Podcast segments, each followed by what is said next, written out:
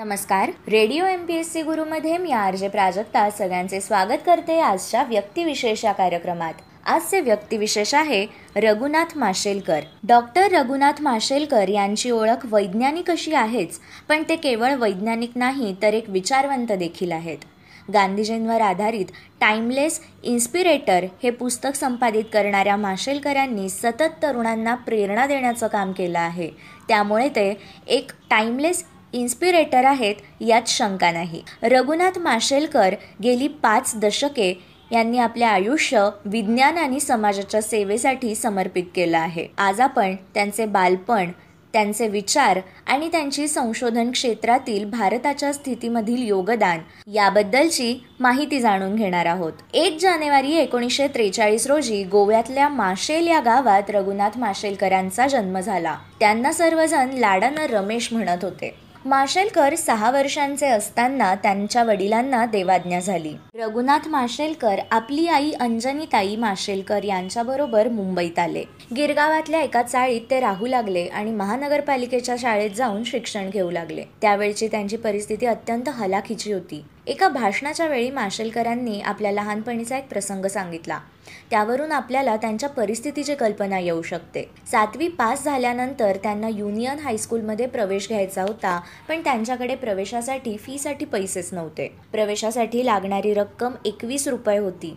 पण ती गोळा करण्यासाठी त्यांना अनेक कष्टांना सामोरे जावे लागले होते. शेवटी त्यांच्या आईने एका मोलकर्णीकडून एकवीस रुपये उसणे घेतले आणि मग त्यांनी प्रवेश घेतला होता. फक्त गणित आणि विज्ञानच नाही तर माशेलकरांना इतर विषयातल्या वाचनाची प्रचंड आवड होती. पुस्तकं विकत घेण्यासाठी त्यांच्याकडे पैसे नसत पण त्यामुळे त्यांचा निश्चय कमी झाला नाही.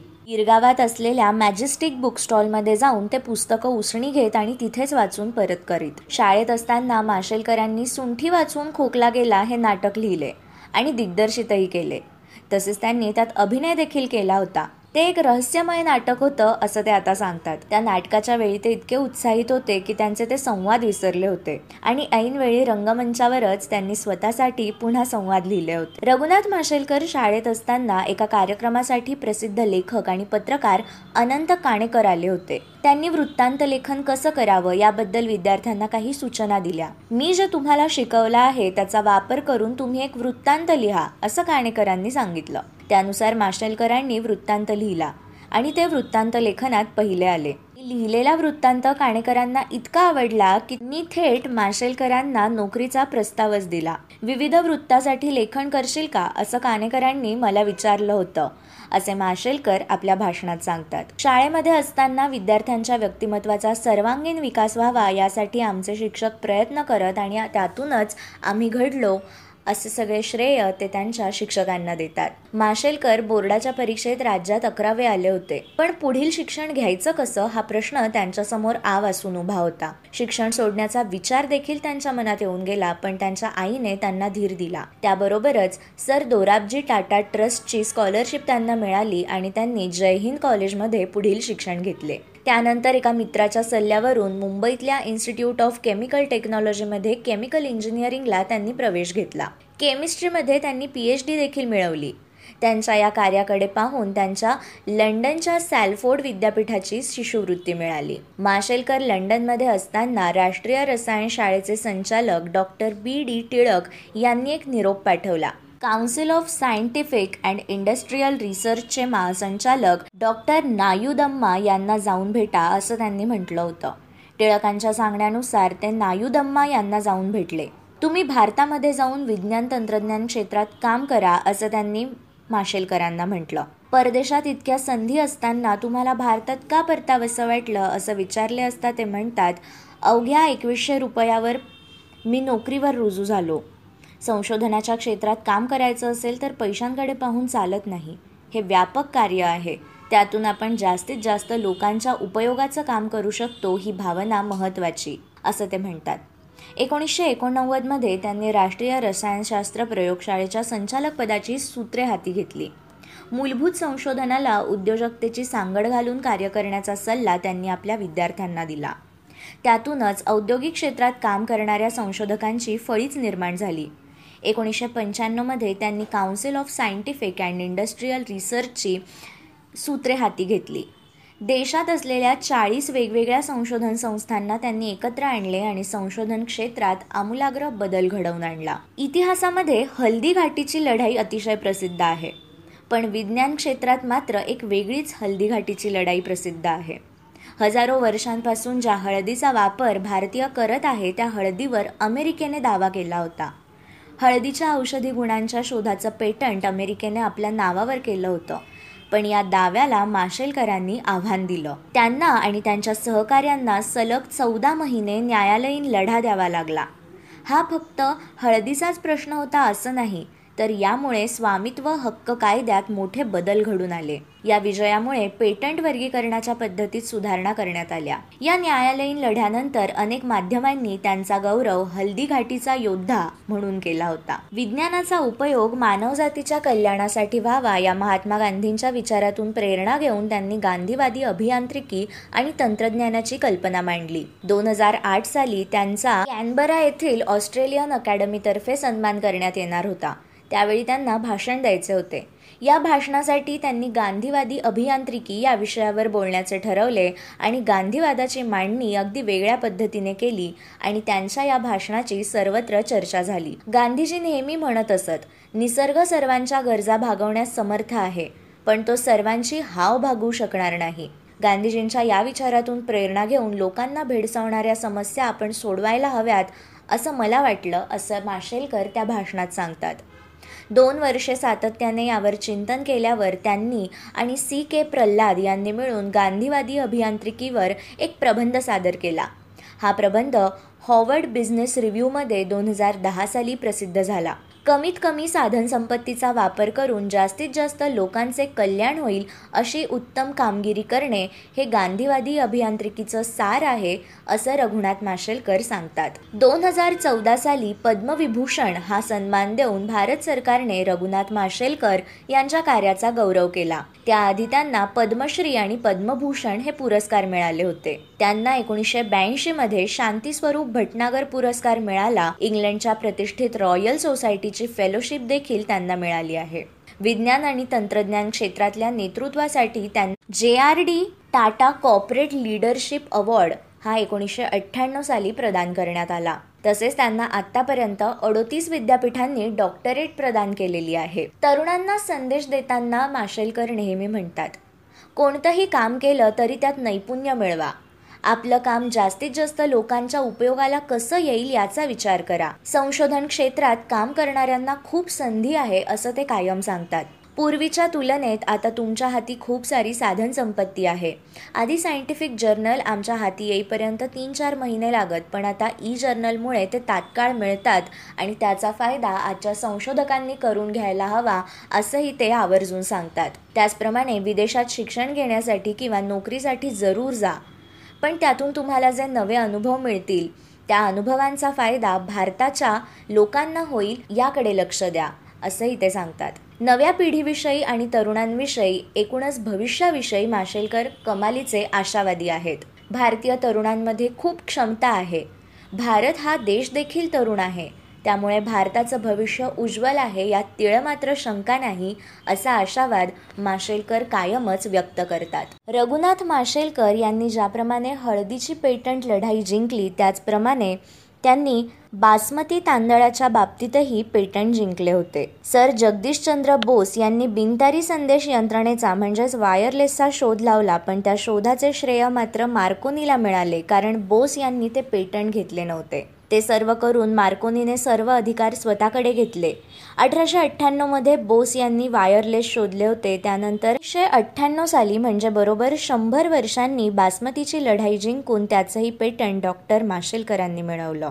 बोस ते बासमती अशा या ज्ञानाचा हक्क मिळवण्याच्या प्रवासात माशेलकरांनी खूप महत्त्वाची भूमिका बजावली. औषधांपासून ते खतांपर्यंत जीवनोपयोगी रसायनांपासून ते गृहिणींसाठी छोटे उद्योग वसवून देण्यापर्यंत अनेक लहान मोठ्या व्यवसायात र डॉक्टर रघुनाथ माशेलकर यांनी मार्गदर्शन केलं आहे. व्यवस्थापनापासून ते स्वतः प्रयोगशाळेत संशोधन करण्यापर्यंत त्यांनी जातीनं काम केलं. आणि आजही त्या तितक्याच जोमाने कार्यरत आहेत. सकारात्मक विचारांचा प्रचंड उत्स्फूर्त असा प्रवाह अनुभवायचा असेल तर डॉक्टर रघुनाथ माशेलकर यांच्या सहवासात आयुष्यातले काही क्षण तरी घालवावेत. आणि ते शक्य नसेल तर त्यांचे भाषण जिथे कुठे असेल तिथे ऐकायला जावे. तेही शक्य नसल्यास त्यांनी लिहिलेले भारताच्या प्रगतीच्या कल्पनांविषयीचे लेख वाचावेत आणि मग आपल्याला लक्षात येईल की जगदविख्यात रसायनशास्त्रज्ञ डॉक्टर रघुनाथ माशेलकर हे जबरदस्त सकारात्मक विचारांच्या मुशीतून घडलेलं एक वेगळंच रसायन आहे. भारताच्या अतिप्रचंड लोकसंख्येबद्दल आपण सर्वजण चिंता करत असतो. पण त्याकडे पाहण्याचा माशेलकरांचा दृष्टिकोन आपल्याला त्यांच्या सकारात्मकतेचं दर्शन घडवतो. ते म्हणतात भारताची भव्य लोकसंख्या हा एक मोठा खजिना आहे. भारतात वैचारिक स्वातंत्र्य असल्यामुळे जेवढी माणसं जास्त तेवढ्या नवनवीन कल्पना पुढे येण्याला वाव. त्यातच भारतातील पंचावन्न टक्क्याहून जास्त मंडळी तिशीच्या घरातील आहे. आणि हा तरुण देश अनेक नवीन धडाडीची कामं करू शकेल. मराठीवर मनापासून प्रेम करणारे मायबोलीतून विचार केल्यामुळे मी यशस्वी झालो असं सांगणारे डॉक्टर रघुनाथ अनंत माशेलकर तरुणांसाठी खास करून मराठी युवकांसाठी स्फूर्तीस्थान म्हणावेत. डॉक्टर रघुनाथ माशेलकर म्हटले की भारतीय पेटंट संदर्भात लढाई त्यांचा एन सी एलमधील काळ सी एस आय आरमधील संचालकीय कारकीर्द बौद्धिक संपदा हक्क चळवळ विज्ञान आणि तंत्रज्ञानातील उद्यमशीलता आणि अर्थकारण सर्जनशीलता स्थानिक लोकांच्या पारंपरिक विषयीची माहिती ज्ञान आणि अनुभवी शहाणपण यांचा सुमेळ साधून माहिती संचयावर दिलेला भर त्यासाठी पारंपरिक ज्ञानमाहितीचे अंकीय ग्रंथालय त्यांचे विज्ञानाचे पंचशील आदी डोळ्यांपुढे उभे राहते. त्यातील त्यांचे नेतृत्व सिद्ध झाले आहेच. आणि त्यांना मिळालेले विविध पुरस्कार सन्मान आणि पदे नेहमीच भारतीयांच्या आणि मराठी माणसांच्या अभिमानाचा आणि कौतुकाचा विषय राहिला आहे. डॉक्टर रघुनाथ माशेलकर यांचं चरित्र प्रत्येक भारतीयासाठी प्रेरणादायी आहे. अशा व्यक्तींच्या चरित्रातील कथावस्तू नाट्य आणि संघर्ष हे नेहमीच कादंबरीपेक्षा अद्भुत असतात. अशा व्यक्तित्वांनी आपल्या दैनंदिन आयुष्यातील युद्धाच्या प्रसंगावर मात करत आपलं वेगळेपण कसं जपलं हा कुतूहलाचा आणि प्रेरणेचा भाग असतो. आणि त्यासाठीच भारतातील प्रत्येक तरुणाने किंबहुना प्रत्येक नागरिकाने त्यांचे चरित्र वाचावे कारण ते सगळ्यांसाठीच प्रेरणादायी आहे. मित्रांनो हे होते आजचे व्यक्तिविशेष डॉक्टर रघुनाथ माशेलकर. अशाच माहितीपूर्ण व्यक्तिविशेषांसाठी stay tuned to radio M P S C Guru. आमचा हा कार्यक्रम तुम्हाला कसा वाटला याबद्दल जरूर तुमचा फीडबॅक कळवा. त्यासाठी आमचा व्हॉट्सॲप नंबर आहे eight six nine eight eight six nine eight eight zero अर्थात शहाऐंशी अठ्ठ्याण्णव शहाऐंशी अठ्ठ्याण्णव ऐंशी. अशाच माहितीपूर्ण सदरांसाठी ऐकत रहा radio M P S C Guru spreading the knowledge powered by Spectrum academy नमस्कार विद्यार्थी मित्रांनो radio M P S C गुरुमध्ये मी आर जे प्रिया. तुम्हा सर्वांचं मनापासून स्वागत करते. विद्यार्थी मित्रांनो व्यक्तिविशेष हे सत्र म्हटलं की एका कर्तृत्वाची गाथा आपण ऐकत असतो. असं कर्तृत्व ज्याने जनमानसात उत्कृष्ट अशी कामगिरी करून आपला ठसा उमटवला आहे. आज आपण व्यक्तिविशेष या सत्रात साहित्यप्रिय चरित्रकार कोशकार पिनाकी आणि रवींद्र शिष्य गंगाधर देवराव खानोलकर यांच्याविषयी जाणून घेणार आहोत. विद्यार्थी मित्रांनो मराठी साहित्य क्षेत्रातलं एक मोठं नाव. खरं तर आज त्यांचा स्मृती दिन आहे. त्याच निमित्ताने त्यांच्याविषयी जाणून घेऊया आपल्या व्यक्तिविशेष या सत्रामध्ये. विद्यार्थी मित्रांनो गंगाधर खानोलकर यांचा जन्म एकोणीस ऑगस्ट एकोणीसशे तीन रोजी झाला. वडिलांच्या व्यावसायिक बदल्यांमुळे गंगाधर रावांचं बालपण हे भ्रमतीतच गेलं. प्राथमिक शिक्षण घरीच झालं. मॅट्रिकपर्यंतचं शिक्षण सावंतवाडी व मालवण येथे टोपीवाला हायस्कूलमध्ये झालं. असहकार चळवळीत सहभागी झाल्याने ते मॅट्रिक परीक्षेस बसले नाहीत. पिता ज्ञानपिपासू ग्रंथप्रेमी व माणुसकी हा एकच धर्म मानणारा आणि आई स्वाभिमानी स्वावलंबी असल्याने त्यांच्यावर चांगले संस्कार झाले. या उभयंतांचे दृढ संस्कार होऊन एकोणीसशे वीस ते एकोणीसशे तेवीस या काळात गंगाधररावांनी रवींद्रनाथांच्या शांतिनिकेतनमधील विश्वभारती विद्यापीठात निसर्गाच्या मोकळ्या वातावरणात वाङ्मयाचा विद्यार्थी म्हणून प्रविष्ट होऊन अनेक थोर विद्वानांचे व गुरु या नात्याने रवींद्रनाथांचे मार्गदर्शन प्राप्त केले. खूप वाचन चिंतन मननाची सवय लावून घेतली. येथील निखळ ज्ञानसाधकी शैक्षणिक संस्कारांची शिदोरी त्यांनी आयुष्यभर केलेल्या साहित्य सेवेत त्यांना सतत प्रेरणा देत राहिली. त्यानंतर अमळनेर तत्त्वज्ञान मंदिरात शिष्यवृत्ती घेऊन दोन वर्ष तत्त्वज्ञानाचा सखोल अभ्यास करून त्यांनी काही काळ तळेगावच्या राष्ट्रीय विचाराच्या समर्थ विद्यालयात शिक्षक या नात्याने काम केले. त्यानंतर ते मुंबईच्या वृत्तपत्राच्या दुनियेत लोकहित विविध वृत्त प्रगती रणगर्जना साप्ताहिक इत्यादी वृत्तपत्रांचे संपादक झाले.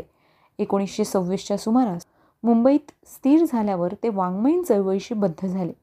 त्यांनी स्वतः अनुभवलेली संदर्भ साहित्याची अडचण व उणीव दूर करण्यासाठी संशोधन क्षेत्रातील साधन साहित्याचा संग्रह सुरू केला आणि कोशकार विश्लेषक चरित्रलेखक ग्रंथसंपादक म्हणून मराठी वाङ्मयाच्या इतिहासात अविस्मरणीय अशी कामगिरी करून आपल्या व्यक्तिमत्वाचा व कर्तृत्वाचा ठसा उमटवला व पुढील पिढ्यांसाठी एक आदर्श निर्माण केला.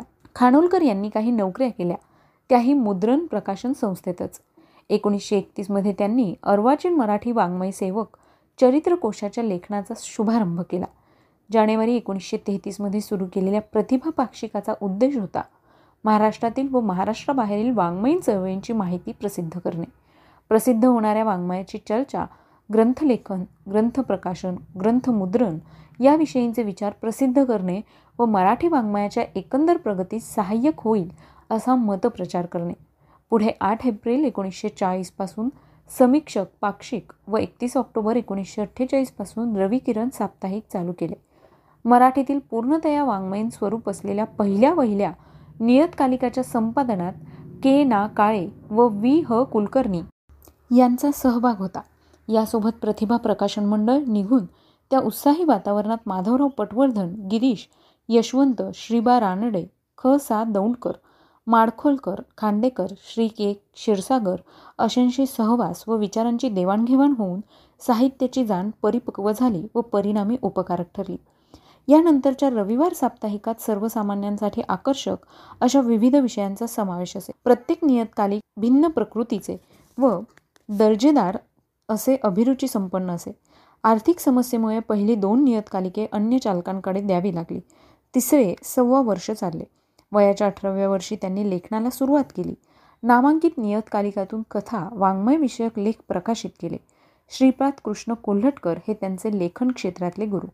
रम्य भावाविष्काराच्या त्यांच्या कथा प्रेम आणि विद्वत्ता व इतर कथा या संग्रहात समाविष्ट आहेत. त्यांचे दैवत श्री क्रू कोल्हटकर वी गो. विजापूरकर व वी का. राजवाडे यांच्या क्रमशः एकोणीसशे सत्तावीस एकोणीसशे अठ्ठावीस व एकोणीसशे तेहतीस ह्या वर्षी लिहिलेल्या छोटेखानी चरित्रात चरित्र नायकांची समर्पक ओळख पटवणारी कामगिरी ही विश्वसनीय असल्याची छाप पडते कारण त्यांचे लेखन निष्ठेने व अस्सल कागदपत्रांच्या आधारे केलेले असे.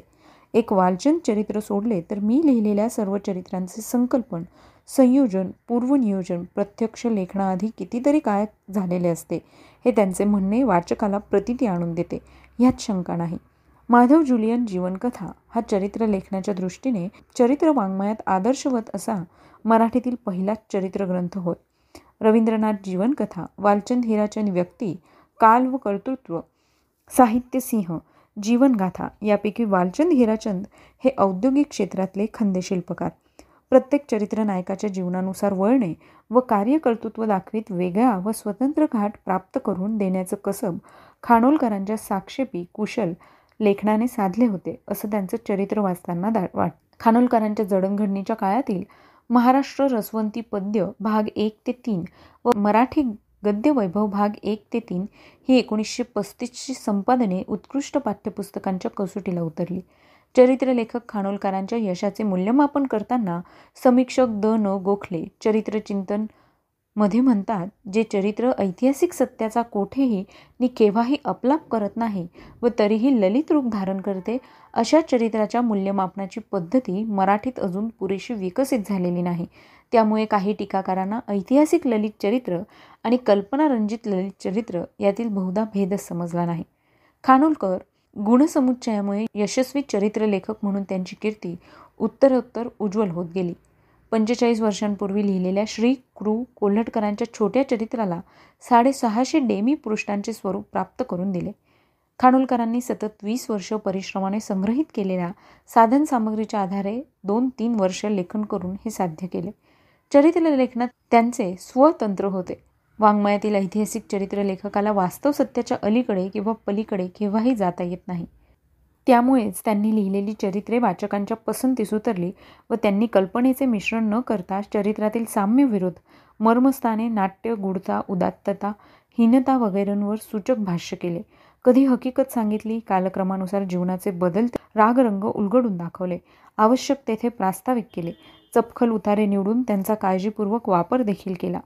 खानोलकरांनी आपल्या साहित्य कारकिर्दीत बावीस ग्रंथ लिहिले. अर्वाचीन वाङ्मय खंड एक ते नऊ श्री कृ कोल्हटकर यांचं चरित्र वालचंद हिराचंद यांचं चरित्र माधव जुलियन यांचं चरित्र के बी ढवळे यांचं चरित्र इत्यादी ग्रंथरचनांचा त्यात समावेश होतो. याखेरीज स्वामी विवेकानंद समग्र वाङ्मय खंड एक ते एकवीस हे एकोणीसशे बासष्ट साली लिहिलेलं. तसंच पुणे शहराचं वर्णन एकोणीसशे एकाहत्तरमध्ये कोल्हटकर लेख संग्रह डॉक्टर केतकरांचे वाङ्मय विषयक लेख शेजवलकर लेखसंग्रह एकोणीसशे सत्त्याहत्तरमध्ये एकोणीसशे चौऱ्याहत्तरमध्ये धनंजय कीर व्यक्ती आणि चरित्रकार सोन्याचे दिवस बागर ढवळे हा स्मृतिग्रंथ इत्यादी ग्रंथ त्यांनी संपादिले. ग्रंथलेखनाखेरीज खानोलकरांनी पत्रकारिताही केली. वैनतेय साप्ताहिकाचे त्यांनी काही काळ संपादक पद सांभाळलं होतं. मराठी गद्यवैभव महाराष्ट्र रसवंती अर्वाचीन वाङ्मय सेवक आधुनिक औद्योगिक भारताचे शिल्पकार वालचंद हिराचंद व्यक्ती काळ व कर्तृत्व महाराष्ट्र रसवंती इत्यादी त्यांचं प्रकाशित साहित्य आहे. विद्यार्थी मित्रांनो गंगाधर खानोलकर यांना मराठीतील महत्त्वाचे प्रसिद्ध चरित्रकार म्हणून ओळखलं जायचं. तेव्हा आज आपण त्यांच्याविषयी सविस्तर माहिती जाणून घेतली. ही माहिती नक्कीच तुम्हाला फायद्याची ठरू शकते. तेव्हा ही माहिती तुम्हाला कशी वाटली याविषयी तुम्ही आम्हाला नक्की सांगा. त्यासाठीच आमचा व्हॉट्सअप क्रमांक आहे शहाऐंशी अठ्ठ्याण्णव शहाऐंशी अठ्ठ्याण्णव ऐंशी. म्हणजेच eight six nine eight eight six nine eight eight zero विद्यार्थी मित्रांनो तुम्ही आमचं व्यक्तिविशेष हे सत्र स्पॉटीफाय म्युझिक ॲप ॲ अँकर एफ एम गुगल पॉडकास्ट किंवा रेडिओ पब्लिकवर सुद्धा ऐकू शकता. चला तर मग विद्यार्थी मित्रांनो मी आलजे प्रिया तुम्हा सगळ्यांची रजा घेते. पुन्हा भेटूया उद्याच्या व्यक्तिविशेष या सत्रात एका नवीन व्यक्तीची जीवनगाथा ऐकण्यासाठी त्याच्या कर्तृत्वाचा आढावा घेण्यासाठी. तोपर्यंत काळजी घ्या सुरक्षित राहा आणि अर्थातच ऐकत राहा तुमचा लाडका रेडिओ म्हणजेच radio M P S C Guru stay tuned to radio M P S C Guru spreading the knowledge powered by Spectrum academy